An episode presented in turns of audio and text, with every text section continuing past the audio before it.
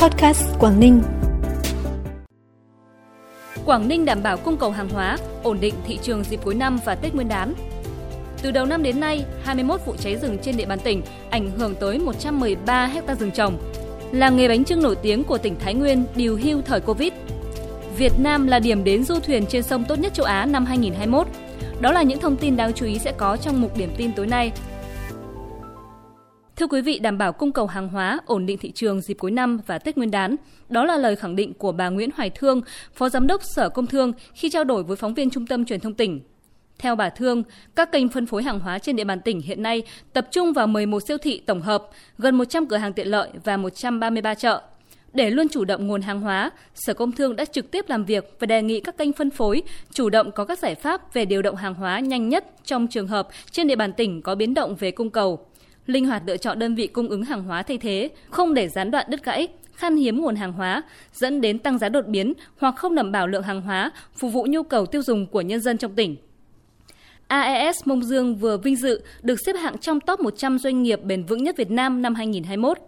Đây là lần thứ 5 công ty được công nhận kể từ khi bắt đầu hoạt động tại Việt Nam – Giải thưởng là danh hiệu cao quý thể hiện sự ghi nhận của chính phủ Việt Nam, các bộ, ban ngành, cộng đồng doanh nghiệp và các tổ chức xã hội dành cho các công ty tiên phong trong phát triển bền vững.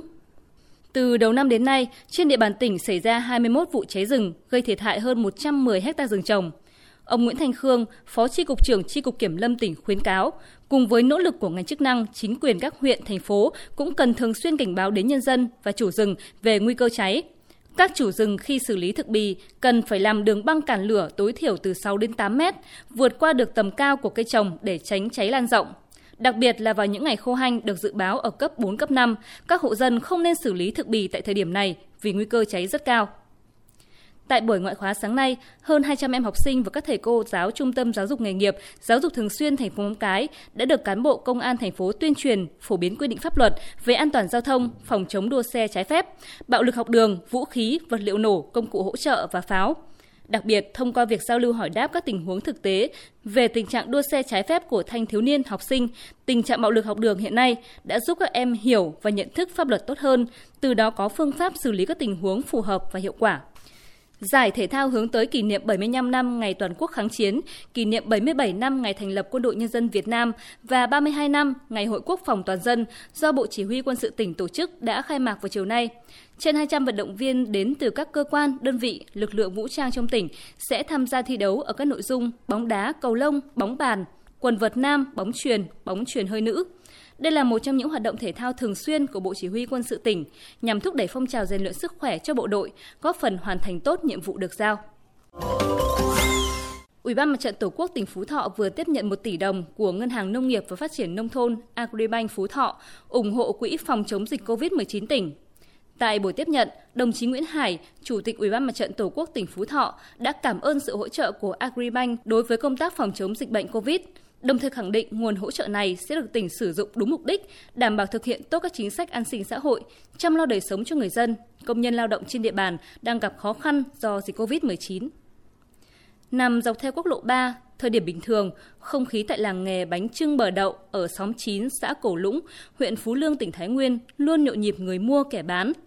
Tuy nhiên năm nay, do dịch COVID-19 diễn biến phức tạp, kéo dài, nên lượng người mua giảm mạnh khiến nhiều hộ sản xuất kinh doanh lao đao.